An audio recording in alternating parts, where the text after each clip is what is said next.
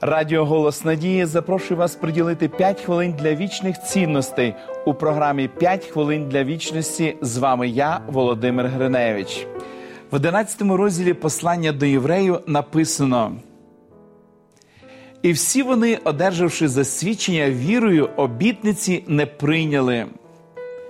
Ми побудували навколо біблійних персонажів міфи і звикли дивитися на них як на супер чоловіків і супер жінок, дуже далеких від нашої реальності. Однак досить подивитися на життя тих, кого Біблія помістила в галерею героїв віри 11 розділу послання до євреїв, щоби помітити, що проблеми цих людей подібні на наші проблеми, і що більшість з них досягли духовних успіхів після гучних провалів. Ось лише декілька прикладів. Уже після потопу Ной напився, і це призвело до серйозних проблем в його родині.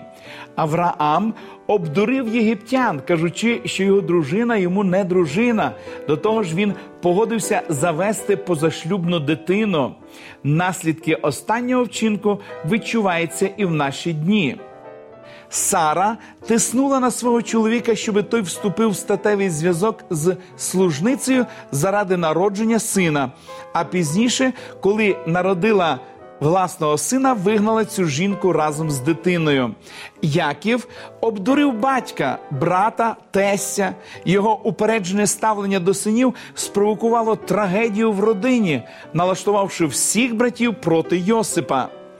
Мойсей вирішив творити суд власними руками. Він вбив єгиптянина, вважаючи, що допомагає своєму народові.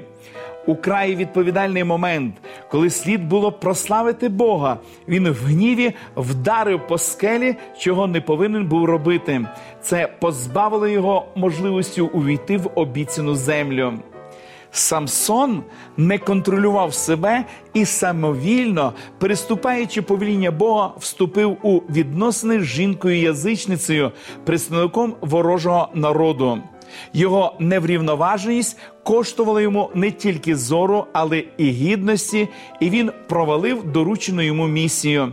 Євтах дав безрозсудну клятву і приніс власну дочку в жертву Богові, безглуздий і абсурдний вчинок.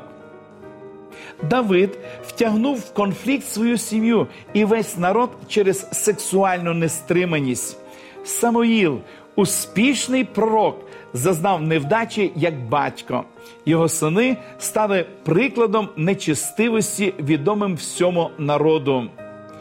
Дивно, що всіх цих людей Біблія називає героями віри. Ми можемо додати в цей список Петра, Павла, Варнаву та багатьох інших. Ми не готуємося до провалів і невдач. Тим не менш, деякі уроки ми засвоїмо, тільки зазнавши поразки.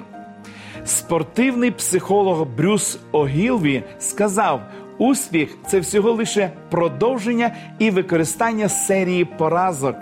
Треба не боятися поразок, а рішень, які ми приймаємо після провалів.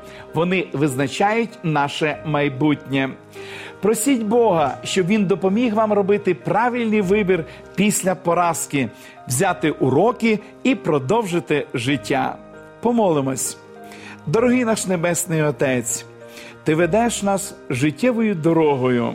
Ми часто падаємо і розуміємо, що ми маємо велику потребу в Твоїй підтримці. Господи, допоможи нам зробити певні висновки, взяти належні уроки і слідувати за Тобою, жити відповідно до Твого святого Слова. Благослови нас у цій нелегкій боротьбі. Молимось в ім'я Ісуса Христа. Амінь. Пам'ятайте, рішення, які ми приймаємо після провалів, вони визначають наше майбутнє. Пропонуємо вам і вашим знайомим курс біблійних уроків Дивовижні факти. Ви можете отримати їх, зателефонувавши нам за номером телефону 0800 30 20 20 або написавши на електронну адресу biblesobachka.hope.ua. Нехай благословить вас Бог. До побачення!